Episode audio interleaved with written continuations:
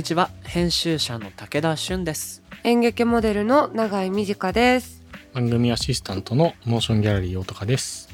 この番組モーションギャラリークロッシングは日本最大級のクラウドファンディングサイトモーションギャラリー上のプロジェクトを紹介しながらこれからの文化と社会の話をゲストと共に掘り下げていく番組ですこの番組はリスナーの皆さんと作るオンラインコミュニティもしもし文化センターよりお送りしています。はいと普段はお伝えしているんですが、声でかくなった、うん、今月はなんと久しぶりの対面収録ということでロバート下北沢にあるですねうんハブスペース寄せマイクソイポイよりお送りしています。久々の対面でさうん。大高さんに会ったらさ、うん。1メーターの距離で「武田さんでかっ!」って言われた忘れてた忘れてた。そうなんだよ、ね。あでもさ半年前あったのになと思ったけど。でかくなったの伸びちゃったんだよね。伸びちゃったのかな身長が。ガタイが良くなったんだ硬いが良くなったのか、うあ対面も半年ぶりですよん。ね。収録はね大高さんも雰囲気変わったちっちゃくなった俺。あ違う、そっちなんだ。可愛くな。多分髪型じゃない？あ、髪型は変えましたうん、ね。前髪だけ分けるパターンになってる、うん確かに。うん、そう。似合うね前あの、絞っ、あれしてたもんね。あそうそうそう江口侍だ江口スタイル。江口スタイル江口スタイルって言ってんの僕らだけど江口洋介。江口洋介スタイルです、あれそう。往年の90年代2000年代初頭の江口洋介そう。江口か大高か。江口がタイムスリップしちゃった。まあ置いといいてて、この場所ですよ。いやロバー北沢ソイポイさそう。んうん。これも永井さんに語ってもらうしかないですね。そうだよ。ここはね。言っちゃって一言でまず言ってみて。あのダチの店。見それが欲しかった。振りさすが。やっぱの。回数重ねてたから我々のシンクロ率上がってんな。上がってるね。うん。そうなんです。ここは、ねうん。熱心なリスナーの皆さんはなんとなく記憶があるんじゃないかなと思うんですけど、うん。クラウドファンディングもね、してお作られたかげさまで。寄せマイうクっんうん。ていうハブ、オそうそうそう。ープンマイク。ね。うん。でね、あのーインフォメーションちょっと入れさせていただきますとうん、うん、こう最近ある一つの場所の携帯が2つあるうんみたいなパターン、ね、えー月曜から金曜の朝10時から夜7時。この時間はコワーキングスペースロバート下北沢さんとして運営されていてはい、金土日週末の19時から0時。この時間がパブソイポイさんとして営業していると。うん、で、えーイベントもいろいろやってらっしゃるということなんですけど今僕たちが収録で使わせてもらってるのはそんなソイポイさんのバーカウンターでございます。はい。どう？ダチの店の雰囲気。えー、なんかずーっと目の前にお酒の瓶がいっぱいあって、うん。なんかダメかなって。なんて感想だよ。でもねほんといろんなお酒とそう本とか写真集もねいろんなジャンルのものが並んでて、ね僕入った瞬間全部確認していってしまったな楽しい。いい感じうん。普通に飲み来たいよねうんねうんねそう、私も結局来れてなくてやっとなんだよ。あなんかちょっと作業したり夜はねね。週末遊びに来たりしたいなという、うんとてもいい雰囲気の場所をお借りしてますが、はい。そう今月は皆さん番組3年目突入そしてやった100回突破記念あ、100回突破か。誰を招きしたらいいのか考えましたう。うん。結論誰も招かずに3人でじっくりやっていくこっちの方が100回記念でいいんじゃないかなと。思ってねあの今回はいろいろ振り返ってお話をしていこうかなと思いますよね、久ねなんか意外とないんだよね、三人で話す時間って。そうなのよ確かに。ちょっと足りねえなって感じもしてるので、うん3人で頑張っていきましょうはい。ということでリスナーの皆さん今月も最後までぜひ聞いていってくださいこの番組のハッシュタグは、シャープ MGC ROS SING ハッシュタグ MG クロッシングです。アップルポッドキャストの番組ページにもコメントを書き込めます。皆さんのご意見ご感想お待ちしています。そして、Spotify の番組プレイリストのフォローと、もしもし文化センターへのご参加もお待ちしています。あなたももしもしーずになってね。なってね。ー中井さん番組名しっかり対面だから同時に言えるんじゃないの？あ、これ。そうじゃん。この後。言えるぞ。やってみるか。うん。ではでは始めていきましょう。武田俊と。長井美智香がお送りするモーションギャラリークロッシング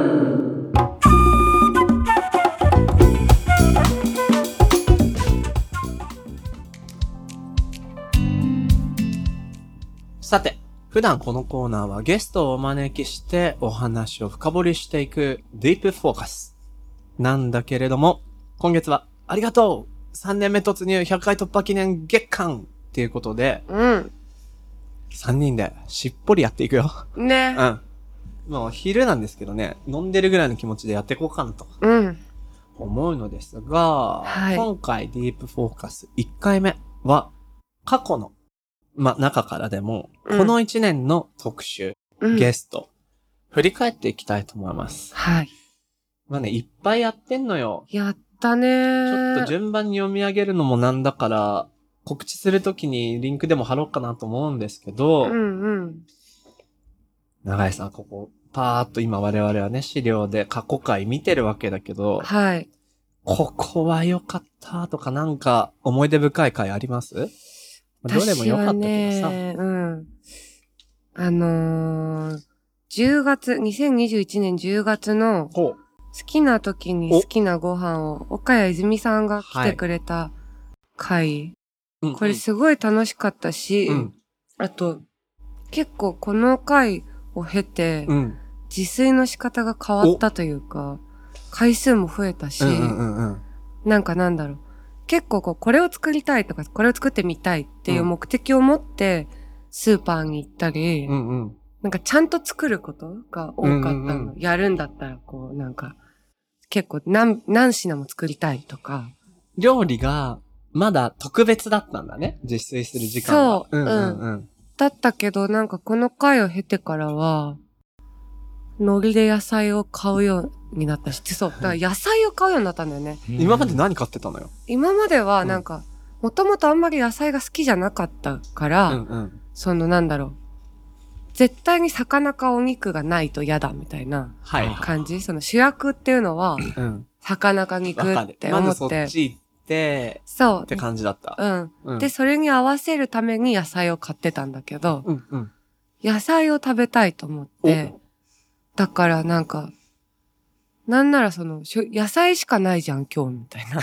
食卓に。へえ、ビーガンみたいな。そう、なんか、そうか、それもあっての、前教えてくれたもしもし文化センターの投稿で、ベビーコーン、うん。いいらしいよう。そう。それもね、ほんと、近所の八百屋さんが結構その、ちゃんと季節で売る八百屋さんだから、と。そういう買い物いいよね。うん、うん。知らない野菜をそれこそ買ったり、うんうん。あと、ぬか漬けもちゃんとやるようになったり、え、ぬか漬けやってんの？偉い。うん、やってる。長井短がぬか床持ってんの？うん、でもこれがさ、ちょっとこれ、なんか、どう、どう、いい話じゃないんだけど、うん。なんか、夫の亀島くんがやりたいって言い出したのよ、うんうん。ぬか漬けを。ぬか漬けやりたい。で、うん。出たよと思ったの、私は。ほったかれに後で、そう。このなんか、夫あるあるじゃない？これって、その、え、そうなの？ぬか漬けやりたがるの夫。って何かを夫ぬか漬けやりたがるそうのつけたがる。で、これは本当に、その、私のめちゃくちゃ少ないデータ、その、実家もそうだったのね。パパが、うんぬか漬けをやりたいってすごい言うんだけど、はいはい。ママは、いや、だから、絶対に続けないじゃない、みたいな。すごい、犬飼いたい時の子供みたいなね。で、でも絶対お世話しないそうでしょ、みたいな。そうだけどパパはパパで、なんか、なんでやりたいって言ってんのにそんな言い方するの？みたいな。かわい。い。そう、問答を見てて、うん。で、亀島くんも言ってきたから、お前もか！と思って、ちなみに、ちょっと挟んでいい？うん、今のデータを補強するつもりはないんですけど、うん、僕もぬか漬けやりたいって言われて、うん、あ、言われたんじゃない？僕が言って、うん、で、あのーうちは止められてはないんだけど、うん、いやでもなんか毎日混ぜたりするの僕できないかもと思ってうん、やめちゃった。うん、そうなんだよ。男はぬか漬けをつけたがる説、わかります。なんかね。ちなみに僕は2年前からぬか漬けを始めて半年で断念した。なんかね、ぬか漬けの途方もない憧れがあんのよ。ある、ある。不思議だけど好きだしね。うん美味しいし、ね。だから、まあいいなと思って、最初はちょっと無視してたんだけど、うんだけど、どっかなんか、撮影で地方に行った時にお土産であったんだよね。簡易ぬか床みたいな。あできるやつ。そう、袋に入ってても、うんそこに入れるだけみたいな。うんこれだったらまあ、悪くなっちゃっても、そんなにダメージないから、お土産がてらね。そう、これだったらいいなと思って買って帰ったんだよ。うん。で、やってみたらって言ったら大喜びして、始めたけど、まあ、続かないわけ。本当にもうだだ、だから言ったじゃんみたいになって、うんうんだけどさ、その、痛ませたくないから、私も私で。そうだね。で、そっからその袋が傷んできたから、密閉のタッパーを私が買って、うん。もうほぼ私の回すぬか床になってるんだけど、はいはいはい結局まあ美味しいしさ、うん。すごい楽じゃないで、こう、これつけたらどうなるんだろうとかも楽しいかはいはいら、はいはいえ、僕さ、だからあの、まだ踏み切れてない人間として、うん、お世話っていうか、お手入れ？うん。どういうことすれば大丈夫なの？でもね、そんなに、あの、ちゃんとやろうとしたら大変だろうけど、なんか、軽くでいいんだったら、うん。別に、そんな毎日毎日混ぜなくてもいいのもあるし、ちょっとこうやっぱつけ続けると、ゆ緩くなってくるんだけど、はいはい。そしたら、あの、乾燥椎茸。とか、あの、昆布とかを入れると、うん。吸ってくれて、水分がなくなるしはあはあはかつその椎茸と昆布も食べれるから結構、それでなんとかなるよ。いや、と思うけどね、続かない、大高さんはねちなみに、なんで半年でダメにしちゃったの？まだコロナ前だったのかな、確か。コロナ前で、やっぱ外出たりするうん。からずっといるわけじゃなくて、意外にうん。規則的にななれなかったはいはい。はいはい。朝朝起きてすぐぬか漬けるみたいな、ルーティンになれ、なりづらかって、ちょっとまちまちになった時に、さっき緩くなってきた時にいろいろやるんですけど。まず、なんか、時よりまずい、それの結果、つけてたものがまずくなってたりはいはい。して、あれ、これそもそも大丈夫なの？このぬか床みたいな。これはぬか発床への酵でなくはい腐敗では。腐敗ではないかみたいな。なるほどねぬか床への疑い一人で戦ってた結果わかんないから、そもそももういいやってなっちゃそうっか。バタバタしてから調べて、回復措置取るのもちょっと面倒だし。取ってたんだけど、なんかどうやら美味しくないってことは、これも原因がわかんないなるほどみたいなでも始めるなら絶対今じゃないと思う。あ、暑い時って大変だから、秋から、その常温で置いといても傷みにくい時期からなんかさ、始めた方が無印でも売ってたよ。って言ってる。うんあるある。それ？それではないけど。うん。え、ちなみにじゃあ、いろいろつけて、うん。今までのベストあベスト3聞こうかな？なんだろスタメンは？スタメンはやっぱキュウリとか、う。おキュウナスとか。リとか。ナスがでもね、難しいんだよ難しい。ですよね。そうなんだ。うまくいかなくて。水が多い、水分が多いから。そうキュウリよりナスのが大変、うん大変。大変。キュウリはマジ余裕。え、あれってさ、すごい興味が、興味が強すぎる。大丈夫、ぬか漬け会みたいに なってない。いいよ。なんか初回に、完全になってる初回につけておけば発酵するから。うんうん。うん。何か大丈夫かわからんけど。しかも俺なんて失敗した人の意見っていうね、なんいやの得にな。反面教師、反面反教師。そうそうキュウリ買ってくんじゃん。うんポンって。そう。うん。ポンって埋めるだけ？埋めるだけ。なんか、塩振って水抜くとかしなくていい。してもいいけど、うんあとちょっとなんかトゲトゲが痛いとかだったら、はいはいまあ塩でこすったまあそう、りとか。そんぐらいだ。うん。どんなものも基本ちょっと洗ってつけるだけでいいの、うんで、も、葉っぱ系？私あ、株が1位なんだけど。あ、先に1位からいっちゃっ株あかあ、失礼。いいよ。株はしかもその、葉もさ、うん。あの、白いうん、うん。株もうさ、ん。どっちも美味しいけど、うん。葉はやっぱりアクがすごいから、あーほうほうちゃんと塩もみして、うん。アクを抜いてからつけないとあんまり美味しくならない。株の実は、剥く。剥く。皮。皮剥いて、ボン。長井さんのな、イメージ像がちょっと僕の中で今変わっていったなほんとうん。いい意味で。株の葉っぱ、塩もみしているのは想像してなかった。だなんかでも、うんだるいじゃん、その作業って。いや、そうよ。だから、その、私が仕切るからぬか漬け、うん。塩もみだけやって、あなるほどってそういうことね。夫に言ったりする。そ こマネジメンまでトしてんだそ。う、そこまで準備すればわかるよね、みたいな。亀島さん自分でやりたいの、そのつけるとこやって。そう作業がしたい。ええーって、多分、つけた、つける方をやりたいんだけど、うんでも、株買っそう株買ってきたの私だから、しょうがないよって。。どうぞって。そう、いいじゃん。発注してんのね、作業。そう、うん。亀島くんは何が好きなのかな？亀島くんはキュウリが好きだね。うんうんやっぱあと何が美味しかったかな？でも昆布が美味しいんだよね。えそのー、水抜くための。そっか、じゃあ水抜く作業にも一つ楽しみがあると。そう。うん。えー、マジで？昆布、か。うん。すごい始めたいけど今じゃないんでしょ？ちょっと大変今。で、冷蔵庫に入れちゃうと、ん。浸かるのがうまくいかなくなるんそっか。よね。私はだけど。涼しいところ、暗いとこうん。だけど、もう今、暑いじゃん。そんなさ。じゃあちょっと、この回のエピソードを僕秋に聞くわ。うん。そしで、やりて、たい気持ちに火をつけようん。う。うんうん。ぬか漬けチャレンジ。なんか、ダメにした自分が言うのもあれですけど、ぬか漬けやるとよく昔、うん。火事になったけどおばあちゃんがぬか床を持って逃げるって冗談みたいに言われてたけど、うんわかるんですよ、あれうんうんうん。なんか大事。毎日だってこうやってるから、そうだよね。なんか俺も確かに通常よりぬか床を持って逃げるかもって当時は、最初1ヶ月は思ってました。今は？今だってもう死んじゃったから。死んじゃった。うん。まあ生き物だからね。そうねそう。いや、でも永井さんの生活がそんな風に変わるとはっていうのは、岡谷泉さんをお招きして、好きな時に好きなご飯をっていう会をやった時の、あこれ多分僕がね、岡谷さんをお招きしてご飯会やりたいなって言ったんだけど、うんうん。意図としては、コロナでお家で過ごす時間増えた時のご飯うん。との関わり変わってるはずだし、はいはい。その岡谷さん作品のファンとして何がやっぱ好きかなと思った時に、あのー食のエッセイ漫画とかだと、うん。岡谷さんが仕事の合間に好きなものをパパッと作って食べてるのが、はいはいはい。すごい尊いわけよ。うん。で、これこそ今みんながやるべきことでは、と思って、聞いてくれた人の、なんか自炊の仕方とか、うんうん。おうちご飯のあり方がちょっとでも変わったらいいなと思ったわけ。うん。変わってんじゃん。見事に変わったよ、もう。いいね。すごい、野菜食べまくってんな。あと、玄米にしたしね。ああ。ようこそ、うん。玄米はワールドに。玄米ワールドにも突入。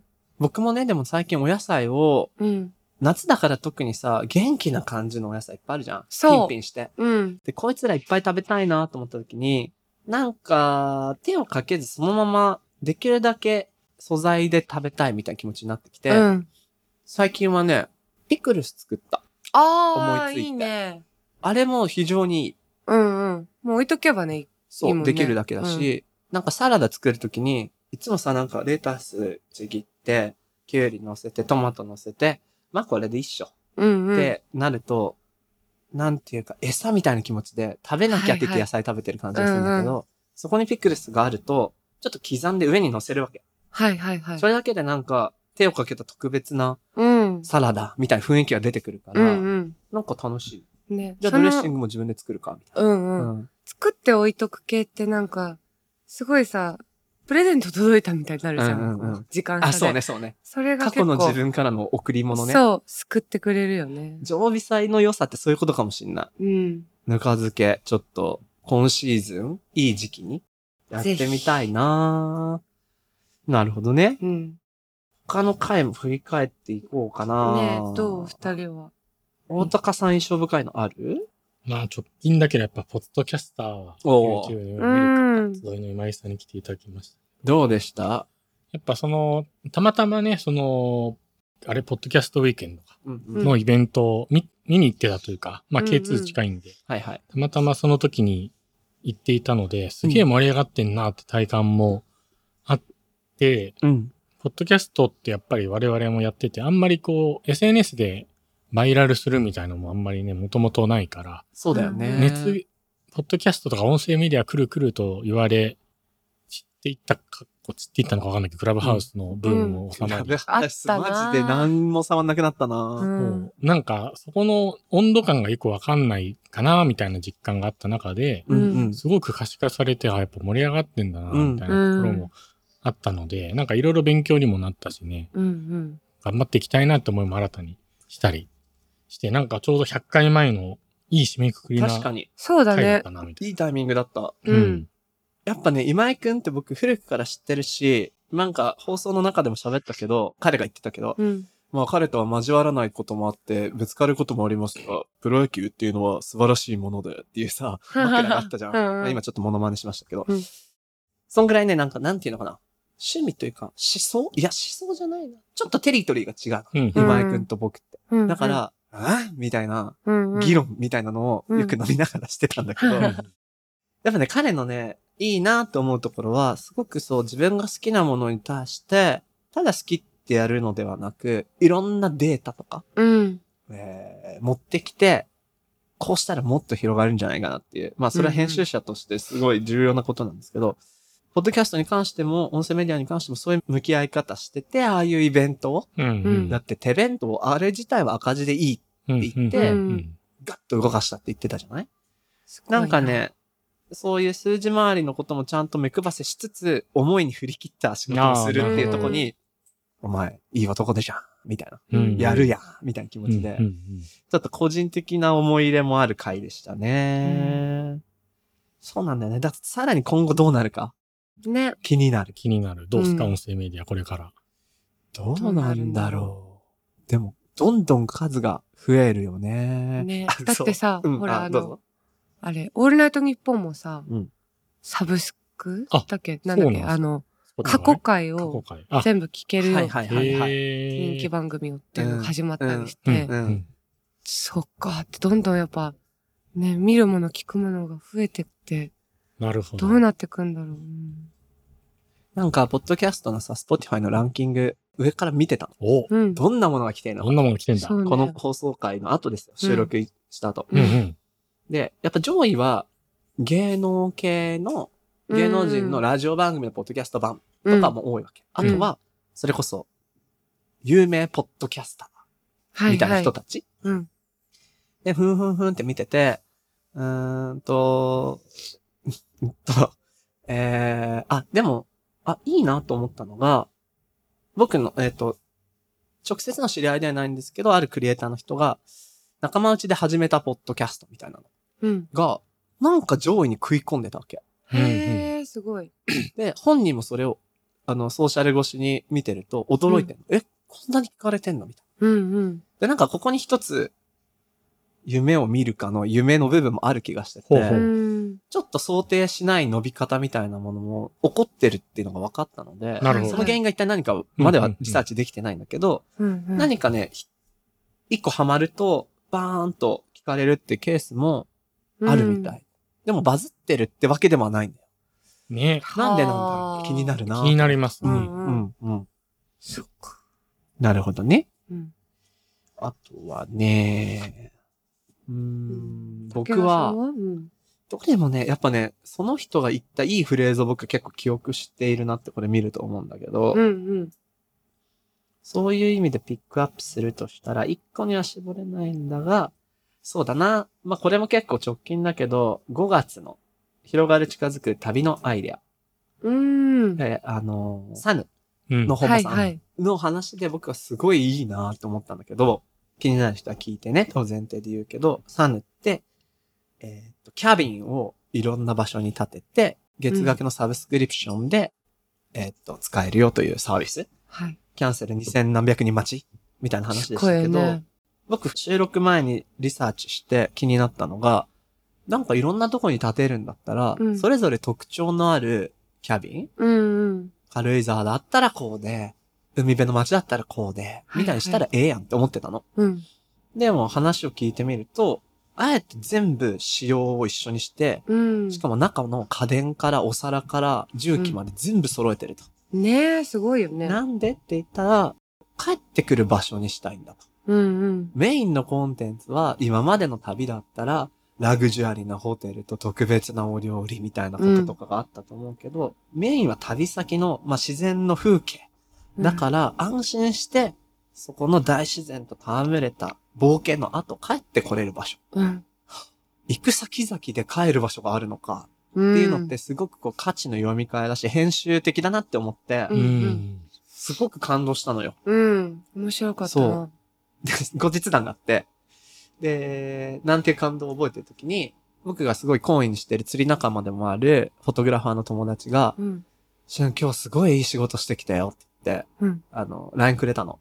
で、こういうところで撮影してきたって言ったのは、サヌのキャビンだったの。へーで、なんか別、雑誌かなんかメディアの取材で、そこの場所取りをしてきたけど、うん。ここに、このサービス俺使いたいと思うよって言ったから、うんいや、2300人待ちらしいよ。なんて話で盛り上がったんだけど、うん彼自身もその内装とか撮影してて、釣り仲間なんでね、うん。一日、キャンプも好きだから、ガーッと自然で遊んだ後に、ちょっといい気持ちで帰ってこれる感じがしていいなぁなんて言ってて、うんうんいや、まさにね、コンセプトはって間接的に僕が説明してたんだけど、うんうん、すごい覚えてるなーなんか、インスタ本間さんフォローさせてもらってやりとりちょっとしてるんだけど、うん。どんどん増やしていってるみたいで、すごく楽しみだし、いいちょっとどっかで使わせてもらいたいなって思って。ねえ、行ってみたいよね。うん。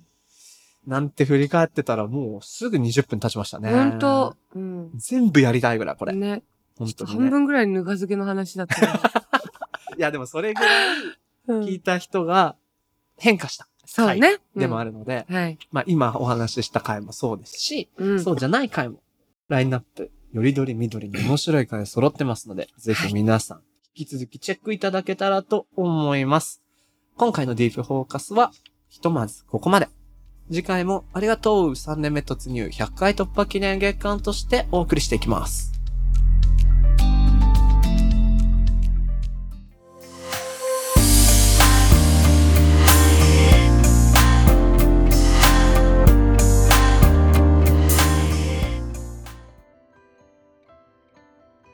さて、ここからはモーションギャラリーで現在挑戦中のプロジェクトの中から特に注目してほしいものを紹介するホットプロジェクト。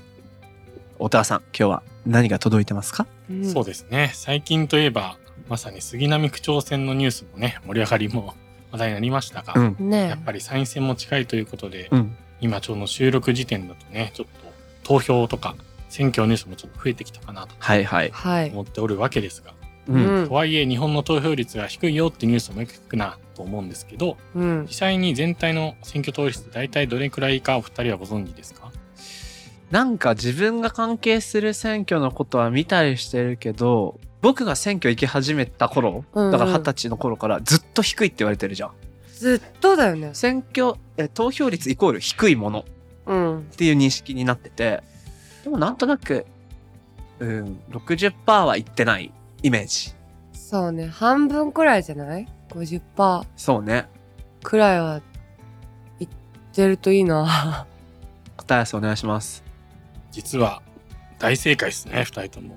お当たった当たっすごいね。この30年ほぼ50%台。た。30年ずっと。30それも年。それですごいですよね。確かに。うん。でしかも今回はこの収録時点で間もなく参院選の選挙公示日ということで、うん。実はそんな今日紹介したいのは、まあ、投票の呼びかけ動画を作るその名のボイスプロジェクトについてなんですよね。ほうほへえう。こ。れ見たことあるな。ある。うんさすが意識が高い。うん。このボイスプロジェクトは2021年の衆院選挙の時の少し前に YouTube で投稿されて、えー話題になったそんな動画のプロジェクトなんですけど、まあはい日本の有権者は政治への関心があまり高いとは言えない状況に対して何かできることはないかと、まあ俳優だったりミュージシャンだった社会に影響力のある方々が出演する投票を呼びかけるメッセージ動画が発信されました。で投票に行くことで私たちが自然と政治のことを意識するようになる、そんな思いを込めて、うんうん今回参院選に合わせた新たな投票呼びかけ動画を作り発信していくために応援を募っているプロジェクトになります。はい。あこうね、ボイスプロジェクトって聞いて、パッとイメージ湧いてない人も多分見たことある人多いうんなあると思うで、ーすっごい流れてたもんね。そう。なんかあの、いろんな著名人の方がバストアップの写真、えっ、と映像でうん呼びかけたりするやつなんだけど、去年2021年版はい。は、えっ、と、菅田将暉さんとか、うんえー二階堂ふみさん、コムアイさん、うん、そうういう面々、まあ、その他名前挙げ出したらキリがないぐらいの豪華なメンバーん。はい。が出てましたけど、今年、えーこの2022年版うん、は、この収録段階の翌日公開されるっていうことで、ね告知用のね、サムネイルだけね、すでに見れるんだわ。そうなの。気になる人いる？私ね、今ちょうど一緒に舞台をやってる在日ファンクの浜健さんがいて。本当だ、ハマケンさんいるわ。そう。浜健さんもほんとツイッターでもよく結構政治関連のツイートとかリツイートしてくれてて、すごい見てて勉強になる。あとね、そうかそうか。ななんか結構若い世代うのん。プレイヤーの人で、なんだろうな、政治的なものについて話すことって最近増えてる気がして、そうだね。ちょっと前だと芸能関係の人でそういうのってタブーっぽい感じもなかった？あった気がするなぁ、うん。投票行ったよみたいな写真とかもさ、うんうん。すごいアップされるのが結構当たり前に今なってきたけど。なってきたよねうん。でもなんかそれはひょっとしたらこういう試みがね、支えている一つのムードなのかもしれないけれど、うん。にしても50%か。おたかさんこれなんでこんなに低いの？僕に聞かれ 大学時代専攻政治学でしょ？まあそうですね。ただ、まあこれもね、議論があるんで、何とも言えないのと、あんまりこう、炎上しがちな話に まあぶっ込んじゃうとそうか。投票率が高いからいいってわけでもないって難しい。あ、違う、投票率は高くても高い方がいいんだけど、ん。うん。白票ですね。白票をカウントするかしないかみたいな話の議論も、まあ実はあってもいいかもなっていうところは結構、そっかそっかあったり。しますイエスをあのじゃないうん、意見を持ってるぞという表明。表明。うんで投票率は上げたいけど、うん必ずしもどっかに投票しなきゃいけないっていう前提じゃないやり方もかなり民主主義のコストは増えちゃうけど、なるほどまあ可能性としてあるかなみたいなことはちょっと考えたりしてたりします。確かに。そう面白いな、うんちょっと話を戻しちゃいますけど、このボイスプロジェクトでは2020年版、多分皆さん聞いていただいている頃にはもう公開されてます。今集めようとしているのは、目標金額の1600万円。うん動画制作と、こちらもすでに公開済みなんですけど、ウェブサイトの制作、他活動費に充てられるということでね、リターンにはオリジナルステッカーやファイル、出演者サイン入りポスター、ね。出演者サイン入りポスター、このメンツやばいね。うん。豪華。豪華。普通にファンとしても推したくなるだろうし、うん。社会的意義のあるプロジェクトだから素晴らしいなと思います。はい、うん。そんなですねボイスプロジェクト発起人の皆さんからリスナーの皆さんに向けてメッセージが届いているのでご紹介します。はい。今回も動画制作には力を入れています。出演者の選定にはかなり時間をかけて多種多様な方々のご出演のお声掛けをしました。投票への意識を変えていくには一つのジャンルに偏らない方が良いと考えたからです。一人でも多くの共感が得られることを大切にしています。とのことで。もう選定がね、すごい重要だろうね、うん。こういうものは。なのうん本当ですでね、今回どんな方たちがどんなお話をしているのか、すごく楽しみです。えーボイスプロジェクトの皆さん、ありがとうございました。このプロジェクトは、モーションギャラリーで8月24日まで、ぜひチェックしてみてください。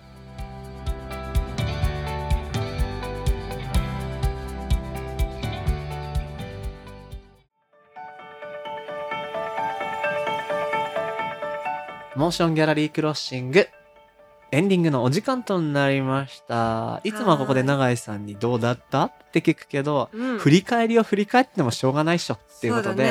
今日はちょっとね、違う流れでいこうと思うんだけれども、そうそう、大高さん、社会彫刻家基金、クラウドファンディング、終了したということで、お疲れ様でした。お疲れ様でした。皆さん応援ありがとうございました。うん。無事、280人ものコレクターの方から約200万円の支援をいただいて、そしてもうこの頃には書店にもね、全国の書店にも並んでいる状態で Amazon でも買えるうんという状態になっているので、この社会聴覚基金の出したへそ、うん書籍へそをぜひ皆さんね、手に取ってみて、立ち読みでもいいんで、いただけると嬉しいなと思います。はいなぜ、へそなのか。なぜへそなのそして社会彫刻家とは何なのか。うんそのあたり番組の方でも掘り下げてます。気になる方はぜひ聞いてみてください。はい。さて、ここでなんですけど、大高さん、今回特集お届けした、えー収録会場、対面でソイポイさんからうんお届けしましたが、何やらお知らせがあるそうで。はい。これは毎日表現のテーマが変わるパブスペースソイポイでは、番組概要欄にも貼ってあるインスタグラムのアカウント、アットマーク、よせマイクドット東京にて、その日限定の店長やゲスト情報がチェックできます。また、モーションギャイのポッドキャストを聞いたとお声掛けくださった方には、なんとワンドリンク無料でサービスしますとのことで、はい下北沢までお越しの際には、ぜひ皆さん、ソイポイに遊びに来てください。すごい、これは往年のアドマチシステムだ。いや、あ本当だアドマチを見たというお客様には、なんか、プレゼントのやつだよね。あったよねうんうんそれだ。すモーションごいギャラリークロッシングを聞いた。聞いた。いや、もう、もし黒？もし黒聞いた。もし黒を聞いこれでも聞い1話目のエンディングだからた そっか。まだじゃあこれはもう最後まで聞いてもらってなんでもし黒って出てきたのかごめん、みんな僕たち時間軸を自由に移動できるんだ。4話申し訳ない聞い。てもらってね。まあ、つまり、モーションギャラリークロッシング、聞いた聞いたという。方、ワンドリンクいただけるとのことなんで、ぜひ足を運んでみていただきたいと思います。アップルのポッドキャストのコメントでもご意見ご感想をお待ちしていますまた、番組のオンラインコミュニティもしもし文化センターでは、会員限定 SNS にて、もしもしーずと呼ばれるリスナー会員の皆さんと番組クルーで、番組の感想や気になるトピックについてシェアしています。会員限定で武田さんと永井さんによるスピンオフトークも配信しているほか、もしもしーず限定グッズの会員証とステッカー、さらに毎月のミートアップなど、ここでだけで楽しめるコンテンツが盛りだくさんです。もしもし文化センターへは番組概要欄に貼ってある URL からアクセスできます。皆さんのご参加お待ちしております。ではでは、次回も引き続き、ありがとう !3 年目突入100回突破記念月間として、3人でお送りしていきます。それでは、今回のモーションギャラリークロッシングはここまで。お相手は武田俊と、長い短でしたまた次回お会いしましょうバイバイバイバーイ